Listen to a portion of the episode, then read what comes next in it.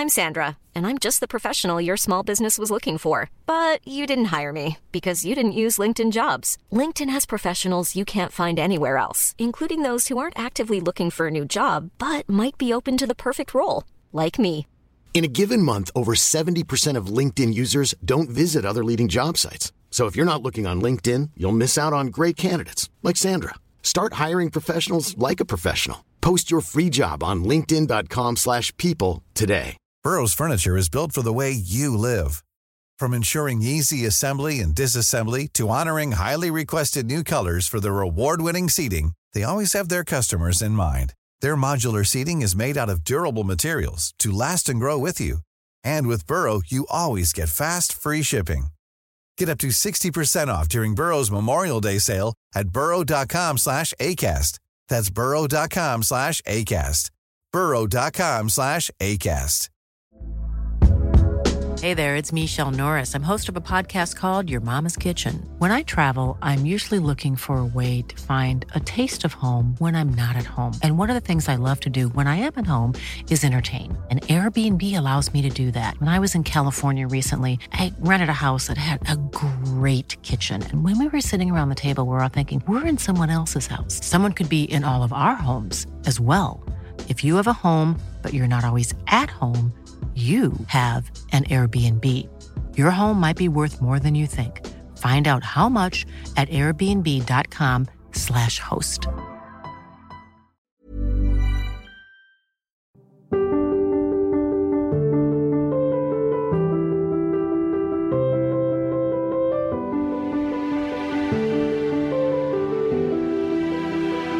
Hello and welcome to a very special episode of the MotorMouth Podcast. My name's Harry Benjamin, and part of our tie-up with the Brain Tumour Charity is that we'll be doing a few of these spin-off shows with a wide range of people from the motoring world who all, unfortunately, share one other thing apart from a love for motorsport, and that is that they've all been affected by a brain tumour in some way. In this first episode, you're going to hear from... well, me. Sorry about that. Uh, but we felt for this first show, it would only be right for me to share a little bit of my story and why Motormouth is partnering with the Brain Tumour Charity. So I'll hand over to my excellent co-host, Tim, who'll take it from here.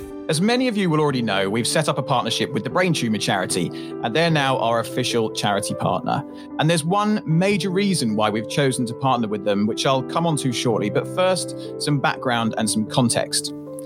Brain tumours are the biggest cancer killer of children and adults under forty years old. Over eleven thousand seven hundred people are diagnosed each year with a primary brain tumour, including five hundred children and young people. That's thirty-two people every single day.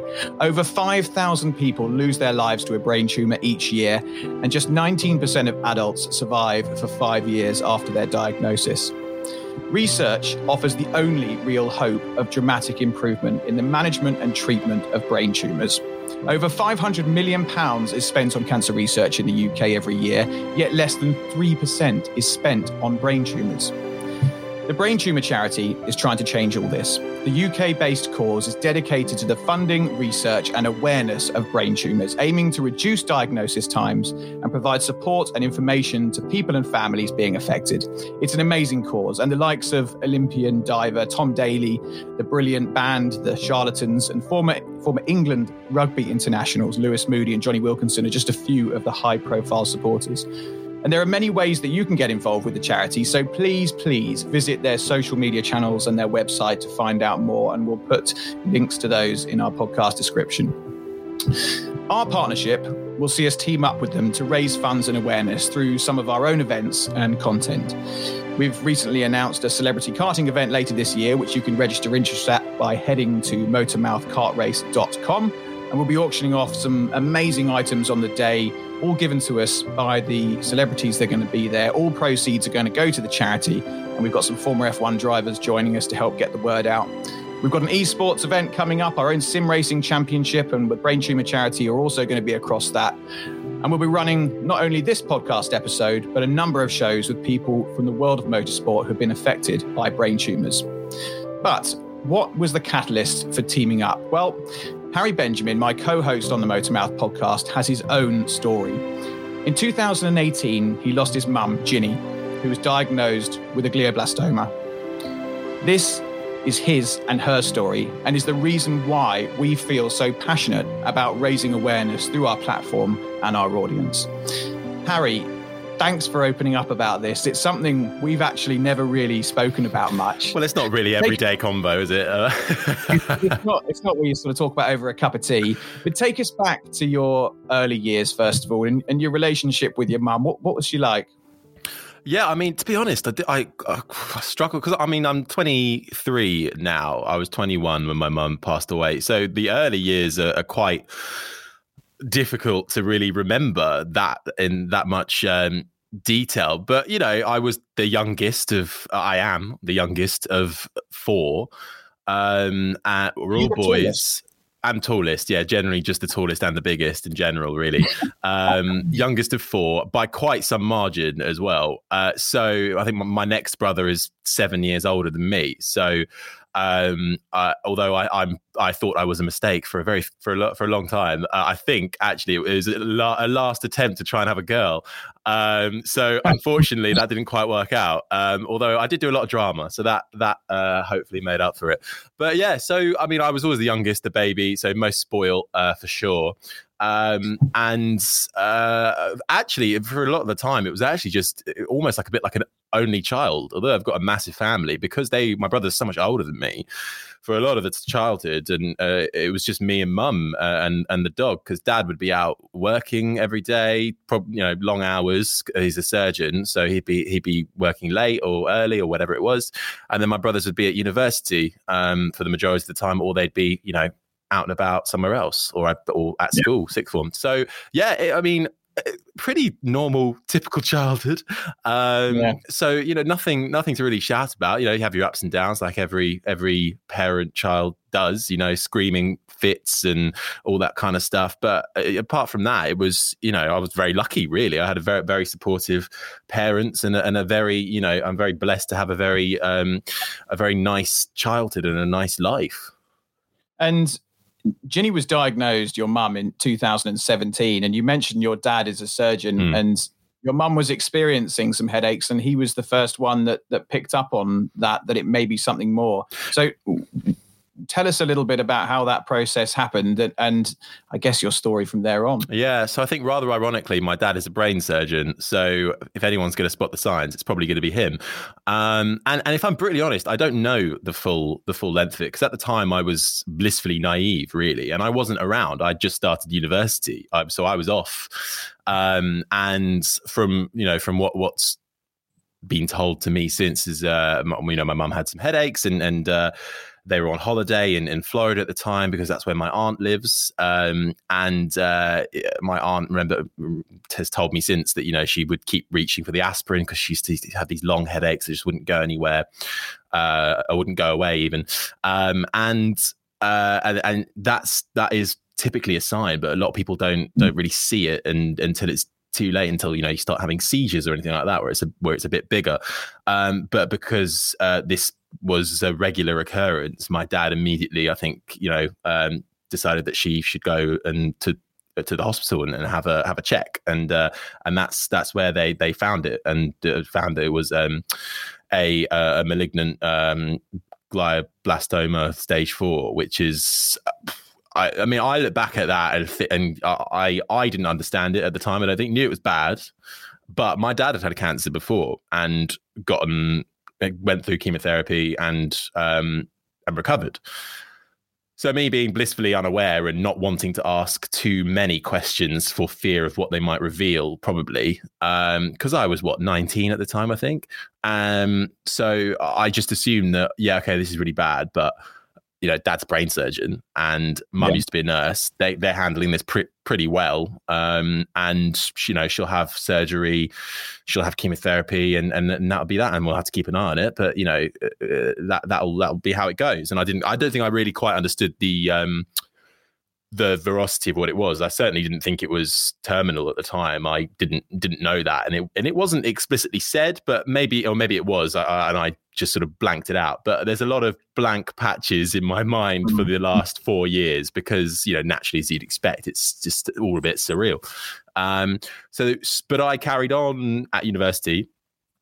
Um, Actually, no, that's a lie. I think I dropped out by then because at the time I started this American studies degree and uh, I dropped out because I hated it. The one you did for a month. Well, yeah, that one. I hated it. Yeah, I was yeah. terrible at it. And I, you know, I hate reading and I hate writing long essays. So it was just a stupid decision to make. Um, so I dropped out of that. And then while I was at, so I was at home at the time when, when the calls and when, when the diagnosis happened. So that was kind of nice in a way. And, and to begin with, you know, my mum was, was, was pretty, you know, she's a very, very strong woman. You would not know that um, she had this uh, disease at all. Um, and uh, started doing chemotherapy and, and eventually, you know, lost her hair. And, and the the first surgery went went well because obviously when any kind of brain surgery is risky. Um, and they got they got most of it out. And uh, and then you have the chemotherapy. And then that first year actually was was okay, to be honest. And and although, you know, that I had some pretty down moments, I because I wasn't at university, I was sort of do, I was working, and and I, you know, I, I had the opportunity to go to uh, places like Monaco and Paris and Berlin. I was working in Formula E at the time, and and I was sort of saying, oh, should I go? You know, do I should probably be at home, you know. And my mum was very much, no, go, because you you might not get the chance to do this again. Don't worry about me. Go, enjoy it, have fun. Um, stoic. Yeah, so I did, um, and I'm so glad I did. And, and, and nothing during that time, you know, nothing really bad happened at that at that point, you know. Uh, and the first year was relatively good, and then I started university, and that, that's when it kind of um, got worse because although I think it's quite regular for a glioblastoma, if you have it, uh, is that you can, depending on where it is, you you can get it out, most of it out with, with the surgery. Difficult to get all of it out, but you most of it. And and then you have the chemotherapy and then and then you sort of okay. But with a glioblastoma, it always comes back. And I wasn't aware of that. And and lo and behold, it did. And then you have another surgery. And it was after the second surgery that things really kind of took a took a, a visible, noticeable turn. You know, my my mum was, you know, after two brain surgeries was was a, a slightly different person, mm. not completely, but um, the, you you quickly worked out that, that that was that is one of the results of this kind of disease, is that it does change the person on a, on a personality wise as well. You know, mm. the, uh, I think it probably varies for everybody, but over time, slowly started to get more and more. Just less, less vocal and, and less, you know, um, I don't know what the right word is, but, you know, just, just becoming less and less of who my mum was before, um, which is, you know, what else do you expect after two brain surgeries? And then you start, you know, start having radiotherapy as well. And then, and then it, it just started going more and more down that route. And I was at university in Norwich and at home was London, Essex, and that's about a two hour drive. So I would be at uni Monday to Friday most days, but I would leave. I'd come back home pretty much every Friday as early as I could, and I'd I would I'd leave Monday morning to go back to university, pretty much every week, um, which was quite difficult to. To, although the track that it's not, you know, I'm used to longer, longer commutes than that, but um, like doing that every week and then having that intensity of what you're going home to and what you're leaving and not knowing what's going to happen. And, you know, in the four days you're away, um, that was difficult. And also, you know, doing a first year of university, first year university should be, you know, you're going out, getting drunk and, yeah. and, and doing all, all things you shouldn't. So that was, and so that was tough. Um, but I did it because that's what you do. Um, and, Uh, and then, uh, and that's sort of how it, how it went on for a bit, and there was a bit of a sort of a, a, a stalemate period where there was there wasn't that much change. So, so yeah, that was the the, the first kind of the uh, I don't know the early stage, the well the first half of it really. And then eventually it, it got worse and worse. And then I remember getting there's there's some stuff that happened before this, I'm sure, but then it got to a point where um, I had just started. I think I just started second year, I think. And I was at a a bar meet or whatever at university, meeting the first years and then um, hanging out with my mates as well.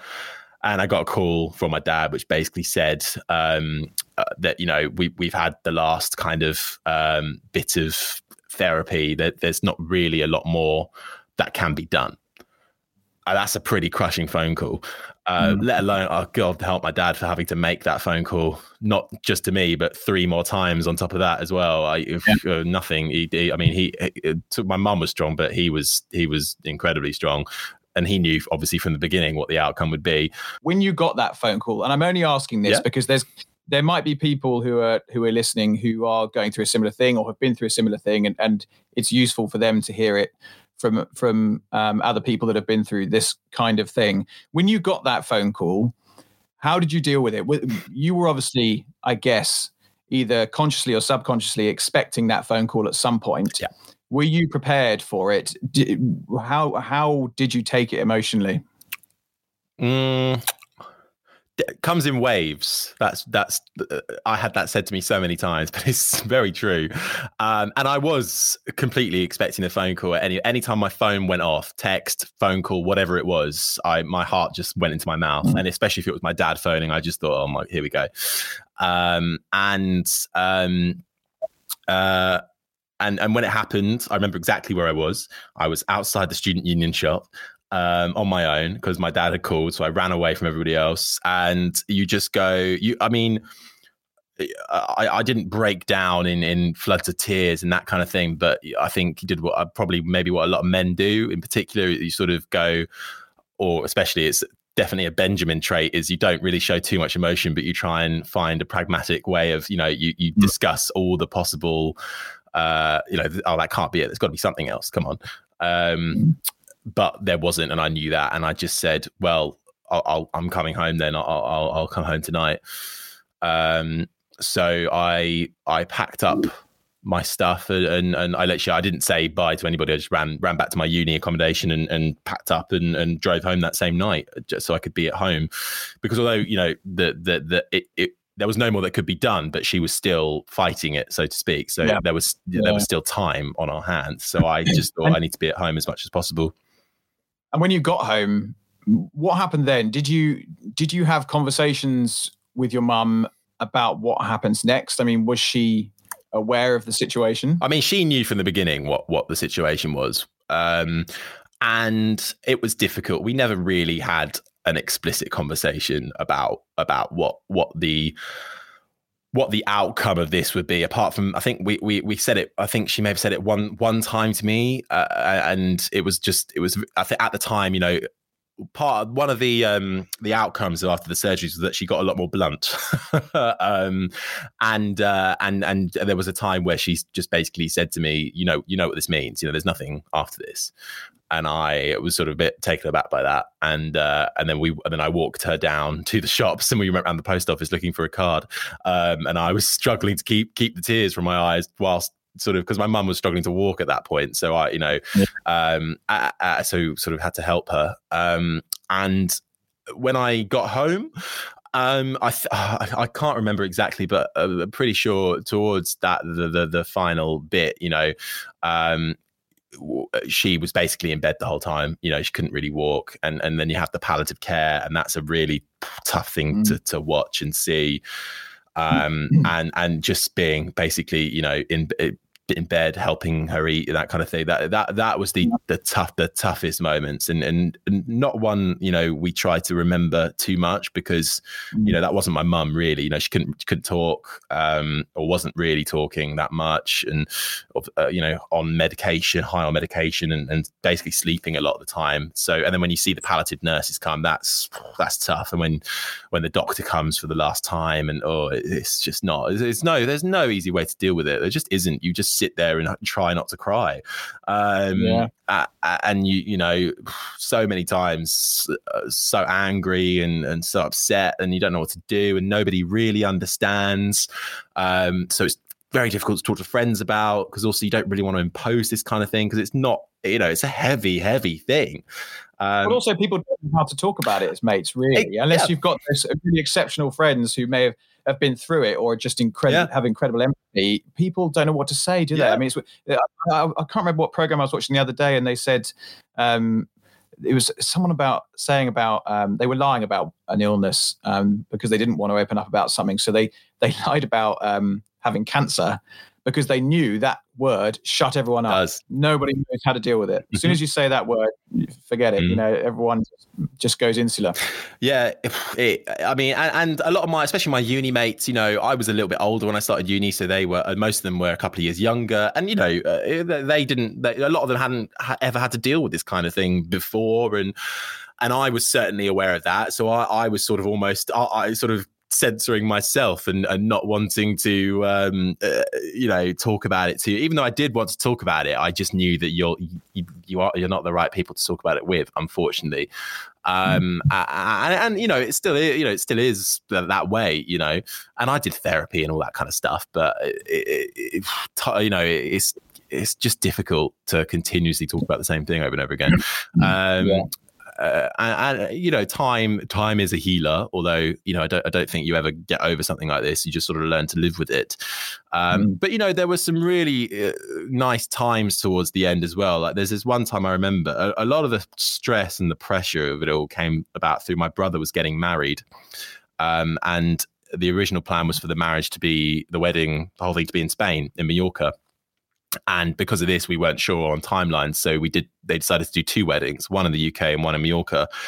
And, um, but it got to a point where my mum could make it out to Mallorca somehow, some insurance, God let that happen.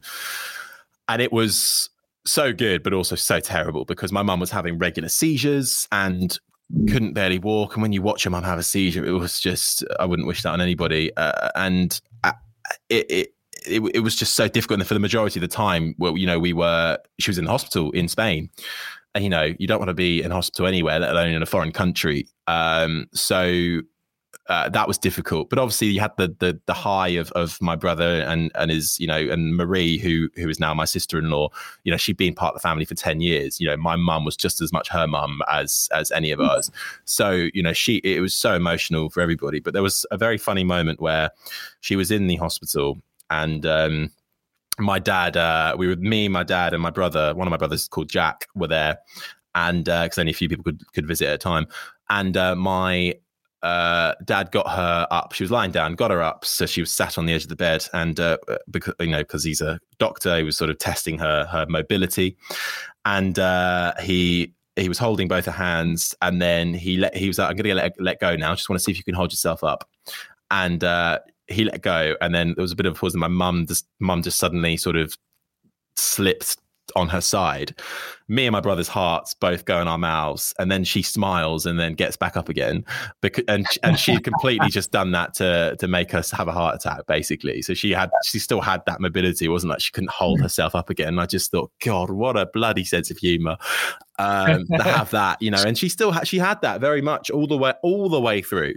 Um, you know, even when she had changed from the person she initially was, she still, you know, she there was still a part of that there, which was which was obviously we clung on to a lot. But but yeah, it was difficult, and and you know there, there was a t- there was a time where I think it was the time where I I sort of left university for a bit.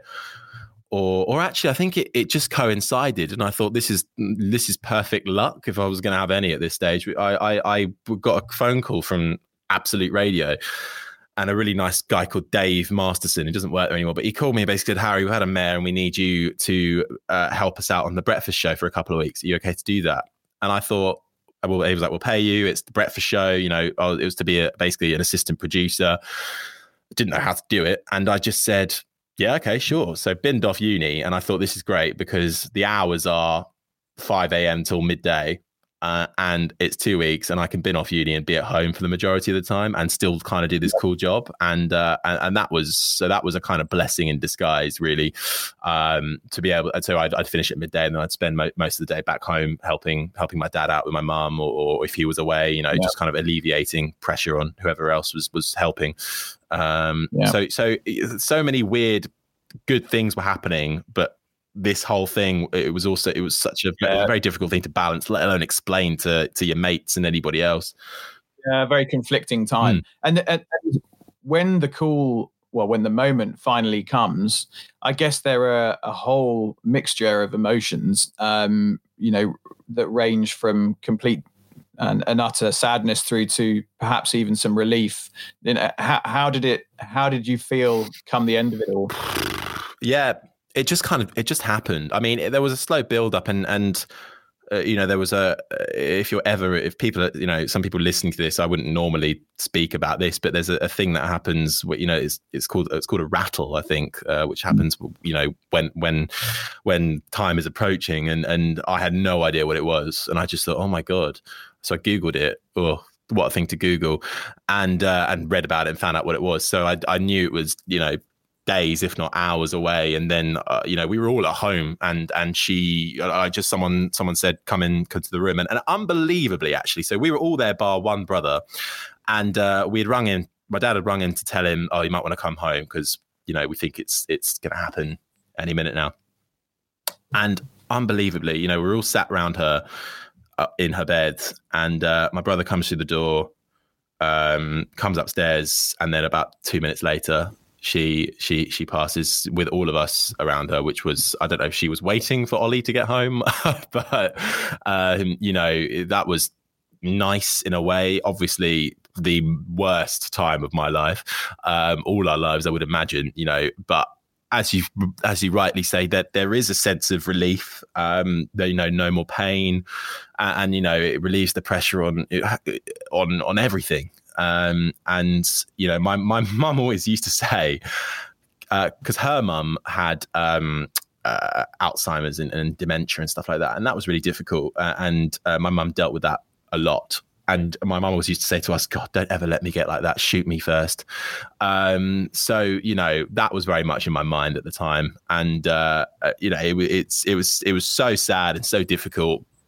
Uh, but but you know, once once it happened, you have that kind of, obviously, incredibly emotional. But then the relief comes, and and then it just, the rest of it just kind of follows in a bit of a blur and a daze and a, you know,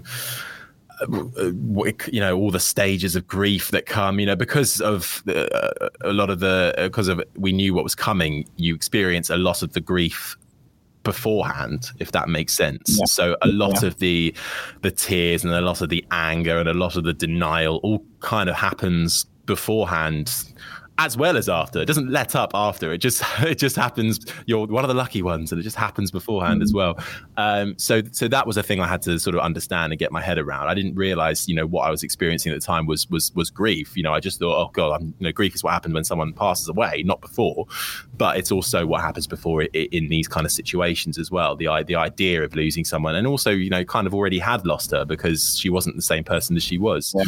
Um, so so that so that was. You know, a truly difficult thing to to try and comprehend when you're twenty-one years old and you're you're at uni, but you're also, you know, trying to uh, make a career for yourself at the same time in what is such a difficult industry, all the highs and lows that come with it, and then, you know, super super difficult. And then, you know, there was a time where I did want to pack it all in and thought, what's the point? And straight after it, you know, actually in the days following, I, I was done with it all. I was like, you know, I'm I'm going to drop out of uni. What's the point?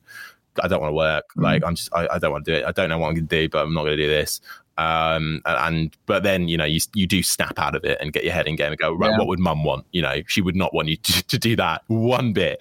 Um, so, and, and then I, I later realized that actually it was, it, it is, it is still to this day. And it was work, working professionally. It, it, it, it, that was my coping mechanism, really. However unhealthy that may be, everybody has a coping mechanism. Luckily mine was, was, was work and, and trying to progress my career. So it's not the worst one to have, but, you know, it turned me into a bit of a workaholic. But that's how, you know, that's how I, I get through it, really, because it's a difficult thing to speak about, you know, yeah. with, with people who aren't your, who are your friends. And, and, and this, and it worked for me. Yeah. And, and I guess everyone's going to deal with grief in a different way mm-hmm. and deal with that scenario that you've been through in a different way. But is there is there any kind of advice or guidance you can impart to people who may be going through something like this, or or just entering into it for the first time? And you've had, in a way, you know, fortunate to have a nice big family and a support network, which some people just simply don't have. But is there anything that you can say to people who might be listening and in a similar boat that might help? It's really difficult because every, it's it's so different for so many different people. You know, it, it may be, you know, someone else could, it, glioblastoma is, is one of the common ones. So, you know, but but each each experience is probably very, very different. Um, And and I would say, you know, it doesn't actually matter how big or small your family is. You know, the support network might not be there in a big family. You know, it, in my case, it, I, I know it's there. We don't really talk or express our feelings that much. And that's that's on us. And that's the thing, you know, that's just the thing we are. And I think a lot of people are probably like that. Um But I would, and is that still the case? Do you, is it it's a, still a sort of relatively unspoken thing? It's no, it's a bit, it's a bit better. We we of course we talk we we, fo- we talk about mum, and we, we focus on the good times. We, you know, we don't want to we don't want to talk about, you know, the bad times, because we were all at the time we were all there living through it, and we pulled together.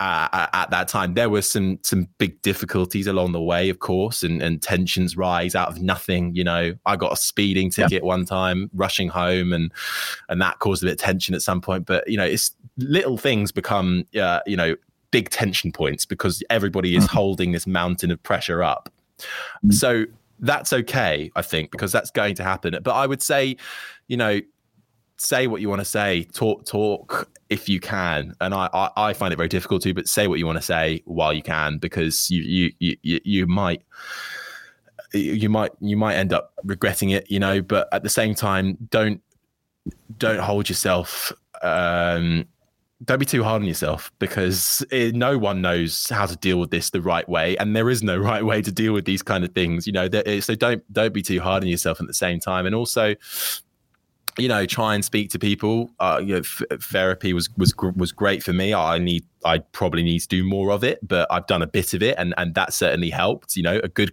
a good cry, and you do feel ten times better afterwards. It's crazy, mm-hmm. um, but uh, you know, it, it, it, it's it's very difficult to give a, a blanket piece of advice. But I would just say, you know, say what you want to say, be there, and um, and don't be too hard on yourself. It, it's probably it's probably the best things, uh, and just try and be in as formed as you can. You know, which is great. What what that things like the Brain Tumour Charity are there for in this particular case, in providing that kind of help, because I was lucky, you know, my dad was a, a brain surgeon and my mum was a nurse. You know, we came from a medical family. We dealt with this kind of thing before, so we kind of knew how hospitals operated and how all that kind of things, and we could leave a lot of it to my dad. But a lot of people this happens to have absolutely, you know, n- no no clue. So that's that's why the the, the, the ch- this charity like this and many others are there to to be that support and guidance. One hundred percent. And and I think, you know, what you said there, say what you can, you know, is not just relevant as you're going through it, but before as well. And I think many of us are guilty of not saying th- things to our, our loved ones. Um, I know I am, you know, I'm terrible at, you know, saying I love you to my parents, you know, giving them a hug or anything. Yeah, it, I'm used to so many people. And, and people, it's, it's, it's, so many people are in the same situation. So I think that's a, you know, really an uh, important piece of advice, and, and obviously reaching out. And, and that's why we're doing this is, is to give people an outlet in some small way, in our own little way, you know, whether that's through the Brain Tumour Charity or reaching out to us directly and speaking to Harry. Um, but, um, there needs to be more awareness around this kind of illness. And, and that's exactly why we're doing this, and, and why Harry is, um, come on today to, to, to share his story, which is is very emotional and heartfelt, and I'm sure it, it resonates with people um, who are listening, uh, and, and it touches so many people every year, yet there just isn't enough research and development in that space. So um, Harry, before before we tail off, is is there anything else that you want to say? Any other, you know, bits of your story, or, or any other um, any other thoughts that you want to pass on? Um. I don't know. I think, you know, I mean, there's obviously a lot more to the story than that, but, you know, because this is such a, a, a heavy story, you know, you don't, you don't want, I don't want to shove it up people's throats. And a lot of it's, it's quite private as well. You know, like, I like to, yeah. to keep it that way. And, and you're entitled to do that. You know, you're entitled to keep as much as, as you want to your, to yourself and within your family. Don't feel like, you know, um, people are, that was actually the thing I felt a lot actually, was that I was the guy who, whose mum had a brain tumor. Um, and, I felt that pressure almost, that people were looking at me and and thinking, oh God, he might cry any minute. Um, felt that a lot. I felt like all there were eyes on me, and that probably yeah. wasn't the case at all. Probably being completely paranoid, but I just felt that way because everyone at university knew, because I I had to drop out of various things and, and do all that kind of stuff. But you know, if you feel like eyes are on you, you know they're probably not. But also, if uh, I, although I I didn't feel that perhaps my friends could be the the number one people to speak to on this matter, I still didn't stop that from from sort of still didn't stop that from making me talk about it, you know. And even yeah. and and you'd be surprised at, at, at what the most um uh what the the le- or the people you expect who would be terrible at coping with this, you'd be surprised at, at what they they would be able to say. But you know, yeah. it's it's a it's a difficult thing. Nobody really knows how to deal with it, and and it's personal to each and every single person. Um, but just you know, try and try and try and get through it. Um, you know, because that you will. There is another side to this. Life goes on.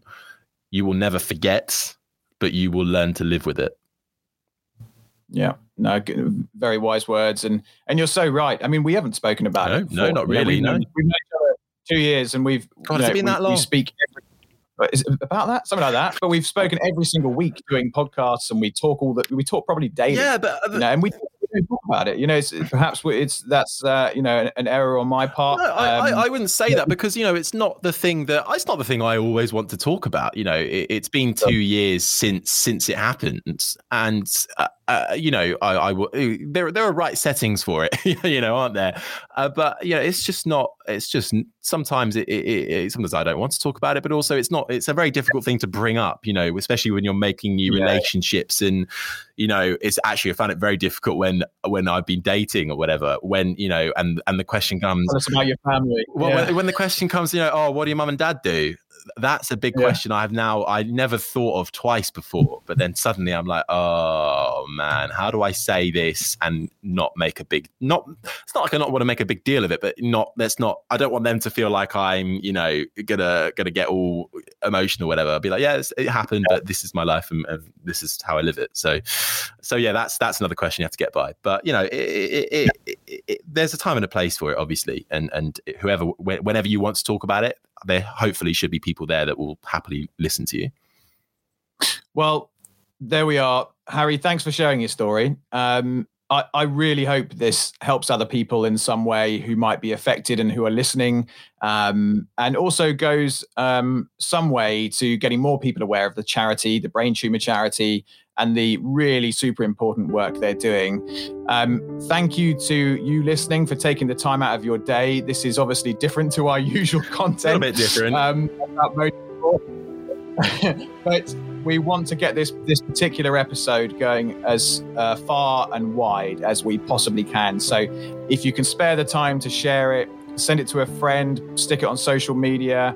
Um, anything you can do to spread the word will be hugely valuable. Yeah, and I'll just say though, this this is uh, a kickstart really, because I'll be speaking to a, a couple of people, couple of people from the motorsport world, never fear, about you know how how, how we deal with these kind of, um, or particularly of course with, with brain tumor diagnosis. You know, I'll be chatting to uh, uh, the the man who he- is head of development for the Williams Formula One team. So we'll be chatting about.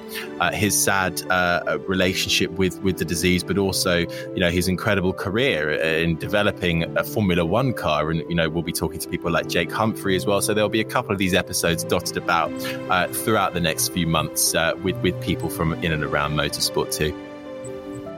Thank you so much for taking the time to listen. If you've been affected by a brain tumour and don't know where to turn, head to the brain tumour charity dot org website where you can find all the information you need.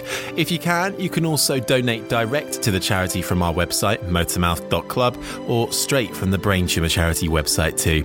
If you can't donate but want to help, there are so many ways to do so by simply sharing this far and wide. You can also sign up to be a volunteer and help support those affected from wherever you are, as as well as doing your own fundraising. A cure can't wait. And remember, if you need any more help, the charity is here anytime. You can call them in the U K on oh eight oh eight, eight hundred, double oh oh four.